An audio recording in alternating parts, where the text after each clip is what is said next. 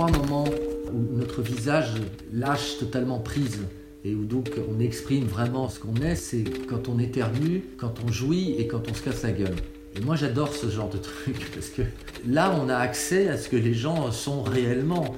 On est dans quelque chose qui est très intime. Et donc c'est ça qui m'intéresse, c'est la réalité de mes personnages et ce qui les touche au plus profond, ce qui les bouleverse, ce qui les fait marrer aussi. Machinalement, mon crayon je mâchonne quelques mots à la gomme. Je griffonne, aussi vierge que moi est ma feuille de papier, plus blanche que le blanc en machine lavée. Vous écoutez Assez parler, le podcast de l'école Les mots qui laisse les écrivains parler et qui donne envie d'écrire. Les mots, c'est une école d'écriture qui a été fondée en 2017 par Élise Nebout et Alexandre Lacroix sur une idée simple mais innovante, écrire s'apprend. Des écrivains majeurs de la scène littéraire actuelle y accompagnent tous ceux qui veulent un cadre pour travailler leurs plumes et aboutir leurs manuscrits. Aujourd'hui, je rencontre l'écrivain David Thomas. Il est spécialiste d'un genre que les Américains adorent mais que les Français connaissent mal, la microfiction, de très courtes nouvelles d'une page ou deux qui font à chaque fois l'effet d'électrochoc. En mars 2019, il a publié son cinquième recueil chez Anne Carrière, Un homme à sa fenêtre, et il est en pleine écriture du sixième. À l'école d'écriture Les mots, il est connu pour son atelier Écrire des microfictions. Les participants disent de lui que ses conseils sont personnalisés, précieux et remplis d'humour, ce qui n'étonnera pas ses lecteurs. Quelques mots pour me présenter, je m'appelle Lorraine Malka, je suis journaliste, autrice indépendante et passionnée par les questions que l'on ne pose pas assez aux écrivains, à savoir tout simplement comment écrivent-ils, à qui, quand et pourquoi. En arrivant chez David Thomas ce jour-là, j'ai quelques minutes d'avance et j'ai la surprise de tomber sur lui en bas de son immeuble, en pleine conversation avec une voisine qui lui demande de l'aide sur un problème de chauffage. Ça me fait rire parce que je ne peux pas m'empêcher d'imaginer, en regardant cette scène, que la vie de David Thomas ressemble peut-être à ces microfictions. Des scénettes minuscules et quotidiennes qui ont un charme fou quand on les regarde différemment. Ah oui, bonjour. Bonjour, je suis David. Enchanté. David Thomas devine que je suis la personne qui vient l'interviewer. Alors il interrompt sa conversation et m'accompagne jusqu'à chez lui pour me montrer son lieu de vie d'homme au foyer, comme il dit, le bureau où il écrit, mais aussi pour me raconter les grands moments qui l'ont amené à devenir écrivain. Assez parlé, on l'écoute. Non, mais ça remonte à très longtemps, mais... euh, Vous avez un souvenir Non, euh, non, j'ai un souvenir très précis. Je sais d'où vient mon envie de devenir écrivain. J'étais en pension, j'avais 16 ans, et j'étais euh, amoureux, et j'écrivais une lettre par jour à la fille euh, dont j'étais amoureux. Je me souviens que je m'efforçais d'écrire des lettres recto verso sur des grandes feuilles euh, à petits carreaux. Et à la fin de l'année, elle m'a montré le paquet de lettres qu'elle avait, et c'est- elle a fait un peu défiler comme ça toutes les lettres sur son pouce, et elle m'a dit, t'as vu, il y en a tellement que ça pourrait presque faire un livre. Et là-dessus, on était allé dîner avec sa mère, et sa mère euh, lisait beaucoup, et euh, elle m'a dit, euh, écoute, tu sais, Valérie m'a lu des passages de, certaines lettres que tu lui as envoyées, écoute, t'as un vrai talent, tu devrais poursuivre dans cette voie, et tout ça. Et j'avais 16 ans ou 17 ans, et alors que je lisais très peu, que j'avais jamais écrit de fiction, enfin que j'avais absolument aucune idée de ce que c'était qu'être écrivain, mais je me disais, bah ouais, c'est pas mal pour donner un sens à sa vie, voilà, je vais faire ça, je vais faire écrivain. Euh, j'ai rien foutu, j'ai pas écrit une ligne pendant plus de 10 ans, mais l'idée de devenir écrivain était toujours là, je voulais, je voulais vraiment être écrivain. Et puis euh, il y a un moment où je me suis dit qu'il fallait peut-être que je m'y mette, alors euh, bah, j'ai commencé à écrire des petits textes.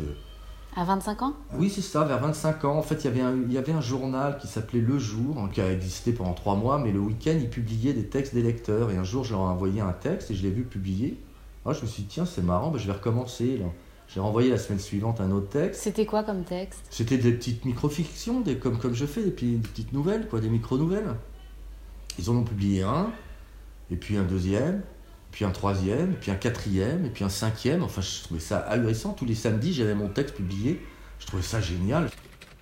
Je suis la bonne copine, celle qu'on invite pour mettre l'ambiance, celle à qui on fait des tapes dans le dos, à qui on claque les fesses, celle qui est capable de décoincer un dîner, qui a de la répartie, du bagou, de l'humour, de l'énergie, qui a temps de faire un tas de trucs, de sortir tous les soirs si je veux, de rencontrer un tas de monde. Tu te rends compte de la chance que tu as? La bonne copine que les hommes interrogent. Tu crois que je devrais l'appeler? Devant moi, on pète, on vomit, on pleure, on s'évanouit, on se vautre, on se confie, on se déverse en m'appelant en pleine nuit pendant des heures, on ne se tient plus, on ne peut pas être constamment sous contrôle. Il faut de temps en temps laisser s'échapper la pression, pouvoir se livrer sans risque. Je suis la cliente idéale, j'ai toujours les mots justes, et puis j'ai le temps. Je vais toujours bien. Mon rire est sonore et j'ai appris à ne pas me plaindre. Je suis celle à qui on dit Je comprends pas comment une fille comme toi est toujours célibataire, avant de revenir rapidement à ce qui les concerne. Pour eux, je suis le seul arbre d'un règle, celui où les bêtes viennent chercher de l'ombre. Ils ne voient pas que je suis moi aussi une bête. Et après, vous avez fait des études? Oh Oui, enfin j'ai fait, euh, j'ai fait un peu semblant de faire des études, parce que je voulais faire des études de lettres, puis bon... Euh, je me suis inscrit en, histoire parce que je savais pas trop en quoi m'inscrire, et puis finalement ça m'emmerdait. Après, j'ai pris des cours de théâtre et puis euh, j'ai failli présenter le conservatoire parce que le prof de théâtre que j'avais trouvait que j'avais un certain talent, il voulait me présenter, mais en même temps, je partais à l'armée après. Donc, euh, en fait, j'avais aucune envie d'être comédien. Je pense que j'avais peur ou j'avais pas envie. Et puis, j'ai arrêté mes études euh, quelques semaines avant les examens du DUG, bêtement, un peu pour faire chier mes parents. Enfin, bon, j'étais un peu. Voilà, puis je suis parti vivre à Barcelone. Enfin, j'avais envie d'indépendance, de liberté. Mais vous n'écriviez plus je gribouillais, si. J'écrivais pas vraiment, j'étais pas dans un truc d'écriture, j'étais dans un truc de. Il y a des moments où j'écrivais comme ça, euh, sur ma vie, sur moi-même, euh, la vie, la mort, la coiffure, comme on dit. Quoi. Enfin, c'était des, des gammes, je faisais des gammes. Entre deux gammes et quelques piges dans les journaux, David Thomas écrit une pièce de théâtre pour des copains comédiens. Et de façon complètement inattendue, c'est le succès. Ah bah, c'est une histoire de dingue, cette histoire. C'était franchement, il y avait tout pour que ça marche pas. La pièce était vraiment, vraiment pas terrible, le texte. On était une bande de copains. Euh, les comédiens n'étaient jamais euh, disponibles en même temps. Enfin, c'était un bordel pas possible. On se retrouve à 10 jours de la première. Euh, le metteur en scène, il avait encore jamais travaillé avec tous les autres acteurs, vous voyez. Il a mis ça en scène en une semaine, quoi, en 10 jours. C'est n'importe quoi. Et eh ben, je ne sais pas ce qui s'est passé avec cette pièce, mais ça a été un carton. Alors, est-ce que je sais pas, je pense que c'est l'énergie qu'il y avait. On était tous. Euh, on se marrait, quoi. enfin, moi, j'y croyais euh, absolument pas. Je me disais, s'il y a 25 personnes par soir pendant un mois, c'est, on sent le champagne, quoi. Et au bout de trois soirs, c'était plein à craquer. Au bout d'une semaine, il y avait la queue sur le trottoir. Enfin, c'est un truc hallucinant. On n'a rien compris. Ça parlait de quoi? Bah, Ça parlait de couple. C'était des histoires de couple. Le public se marrait. Comment elle s'appelait cette pièce? Ça s'appelait euh, Tais-toi et parle-moi, qui est titre que je déteste d'ailleurs. Au début, j'avais un autre titre. Puis le directeur du théâtre, il m'a dit Ouais, bah, ça fait un peu boulevard. J'avais intitulé ça Nuit blanche comme tes fesses, que je trouvais beaucoup mieux. Mais lui, il m'a dit Oui, mais non, ça va envoyer un mauvais signal. Ah bon, tu crois? Moi, je lui dis Tais-toi et parle-moi. Ah, très bien, oui, bon. J'étais complètement nul. Enfin, mais on devait jouer un mois, on a joué trois mois, on a repris à la rentrée. Enfin, c'est un truc incroyable, quoi. C'était un des meilleurs souvenirs de ma vie, cette histoire, parce que qu'est-ce qu'on s'est marré. C'est un mystère. C'est un miracle, ça s'appelle un miracle. J'ai 91 ans. Ce n'est pas beaucoup, finalement. La vie n'a aucun sens. Pour preuve, tout le mal que l'on se donne pour lui en donner un. La vie n'est qu'un miracle, qu'il faut préserver le plus longtemps possible. Depuis quelque temps, ma prothèse dentaire défectueuse m'empêche de manger de la viande. Dans mon assiette, mon beefsteak a refroidi je vais manger plus de lentilles et le donner au chien. Bah, les idées, elles viennent de soit de ce que je vis, soit de ce que j'observe, soit de ce que j'entends. Alors effectivement, parfois, c'est j'entends une phrase et puis je me dis tiens, c'est bizarre de dire un truc pareil et ça me met euh, dans une situation. le personnage, je le mets dans une situation et ça part de cette phrase. Par exemple. Euh, un monsieur que je connaissais, qui était un, musicien, un très grand musicien. Bon, il est mort euh, récemment et on m'a raconté une anecdote sur euh, sa vie privée qui était insoupçonnable. C'était quoi, vous pouvez bah, C'était en fait c'était un monsieur qui collectionnait les tickets à gratter. De, de, la Française des Jeux, vous savez, les bancos, les trucs comme ça. Mais moi, j'avais croisé 20 fois ce type. Et jamais j'aurais pu imaginer que c'était un type qui, qui, passait euh, son temps à gratter des trucs comme ça. Il en a retrouvé chez lui, mais des, des sacs entiers de, petits tickets comme ça qu'il gardait, qu'il a, mais des trucs qui, devaient avoir plus de 20 ans. Enfin, c'était impressionnant, il paraît qu'il y en avait partout, partout chez lui. Des micro-nouvelles, des micro-fictions, on en fait tous les jours. Hein. Tout, le monde fait ça tous les jours. Quand on raconte sa vie, euh, oh, bah, aujourd'hui j'ai fait ça, bah, tiens j'ai croisé un tel, machin, et puis on raconte une petite histoire. Bon, et ben pour que ça soit justifié, il faut qu'il y ait une chute. Il faut que je te dis ça pour te dire ça. Euh, Quand je fais mes textes, c'est pareil. Je, je remonte à la source, quoi. Mhm. Voilà. Et vous avez Pas- toujours la chute en premier? Non, pas toujours. Ça, c'est quand il y a une chute. Mais tous les textes n'ont pas des textes à chute. Heureusement. David Thomas est le genre de personne avec qui on pourrait parler des heures. Non, j'ai toujours été un peu timide, donc euh, non, je suis pas très doué à l'oral en fait. Je crois pas. Quoi qu'il en dise. Je suis pas un tchatcheur, moi. Je suis pas. Je me demande si c'est pas souvent. Mais il faut bien que je l'interrompe, car j'ai à l'esprit une question très pressante. J'ai entendu dire qu'un grand écrivain, qui au moment où je vous parle vient juste de recevoir le prix Goncourt, a eu un sacré rôle dans sa vie au tout début de sa carrière. L'anecdote qu'il s'apprête à me raconter explique certainement la raison pour laquelle David Thomas accorde tant d'importance à la notion d'entraide entre écrivains, à la transmission et à la reconnaissance des pairs. Euh, vous pouvez me raconter la rencontre avec euh, Jean-Paul Dubois, la première. euh, Ben, en fait, j'étais donc pigiste et je voulais absolument rencontrer Jean-Paul Dubois parce que je savais qu'il sortait un bouquin. Vraiment, j'avais lu tous ses livres. Enfin, ça a été une grande découverte pour moi le, jour où j'ai lu son premier livre. Donc j'ai appelé plein de rédactions en disant voilà, je, vais rencontrer Jean-Paul Dubois, ce qui n'était pas vrai, je n'avais pas encore euh, de rendez-vous. Est-ce que je vais faire un article sur lui? Est-ce que ça vous intéresse? Bon, non, non, non. Puis un jour, je tombe, j'ai un copain qui habitait dans le 11e qui connaissait euh, Jacques Bronstein, qui s'occupait de la rubrique des livres de Technicart. J'y vais, je rencontre. Il voyait pas très bien qui c'était, mais bon, il me dit ouais, bon, bah, si tu veux, vas-y. Donc j'appelle le service de presse, je dis que Technicart m'envoie euh, rencontrer Dubois. Et on me dit bah, bah, très bien, euh, allez le voir à Toulouse. Donc je me paye un billet d'avion. Il vient me chercher à l'aéroport, il m'emmène chez lui euh, dans une vieille euh, comme, comme il y en avait dans tous ses livres. Et là, bon, bah, on commence l'interview à 10h du matin et puis finalement, ça se prolonge. Et donc l'interview qui pour moi devait durer une heure, elle a duré, euh, je sais pas, 6-7 heures. Quoi. Et c'était absolument euh, génial, on a passé un moment formidable. Et là, il me dit, euh, est-ce que vous écrivez? Donc, bah, je lui dis oui, enfin, je gribouille, j'étais très intimidé devant lui, évidemment. Et il me dit, bah, quand, quand vous m'enverrez l'article, glissez-moi quelques textes, comme ça je vous dirai ce que j'en pense et tout ça. Alors évidemment, en partant de chez lui, je me dis, ah, ça, jamais, j'oserais. Bon, je rentre à Paris, je fais mon papier, il est publié, voilà, je prends un exemplaire que je dois glisser dans une enveloppe pour lui envoyer, puis là je me dis, ah, merde, c'est con quand même. Je, lui envoie 20 ou 30 textes, et là je reçois une lettre de lui, que j'ai toujours, hein, qui date de 96, et dans lequel il me dit tout le bien qu'il pense de mes textes. J'ai insisté pour qu'il nous la lise, cette lettre, qu'il garde précieusement dans une boîte de sa bibliothèque. Mais David Thomas n'a rien voulu entendre. Par contre, il a bien voulu que je vous lise un extrait de la préface de son tout premier recueil, La patience des buffles sous la pluie, une préface signée Jean-Paul Dubois, que voici.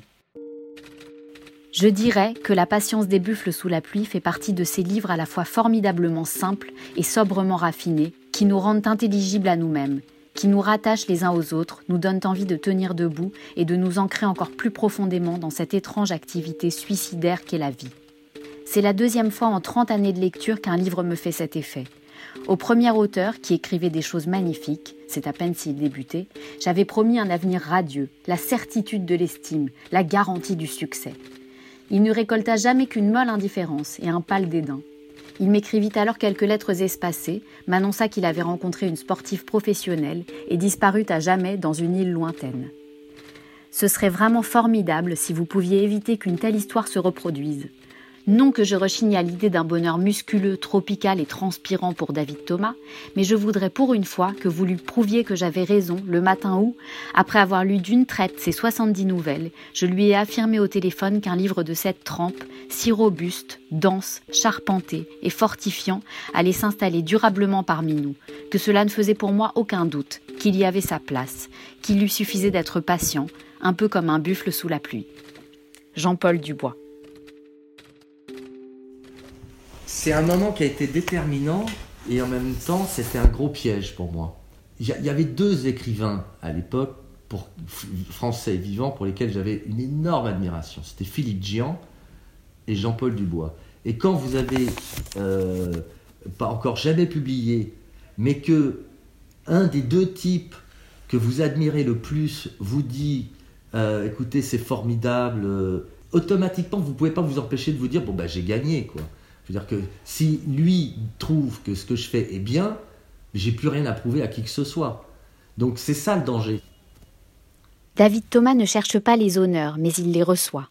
Depuis cette lettre décisive de Jean-Paul Dubois, il a reçu plusieurs prix littéraires, comme le prix de la Fondation Monaco, le prix Orange ou encore celui de l'Académie française.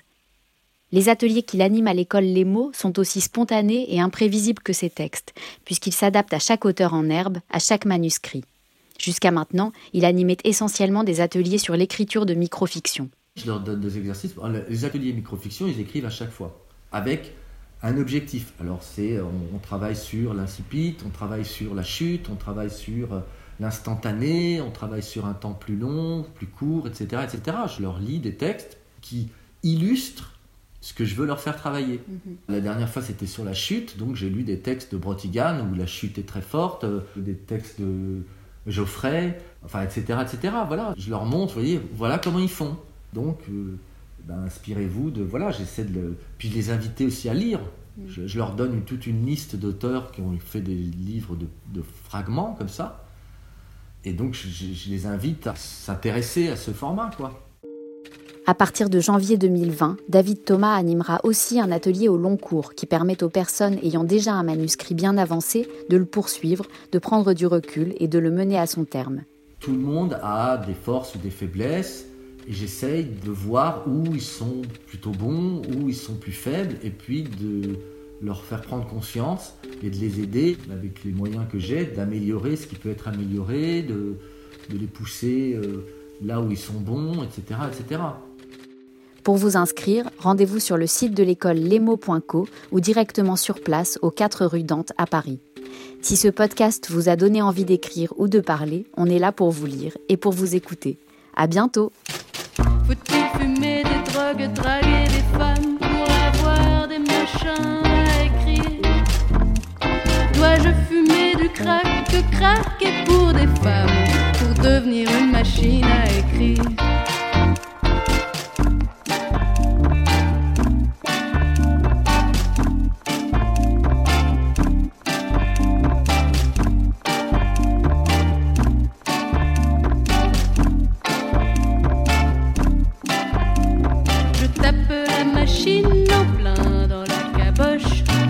la moche bien, mon pauvre Macintosh, pour lâcher la pression, la pression qui me et lui apprendre en prime qu'avant de faire l'impression, de lancer l'impression, il faut mâcher mes mots.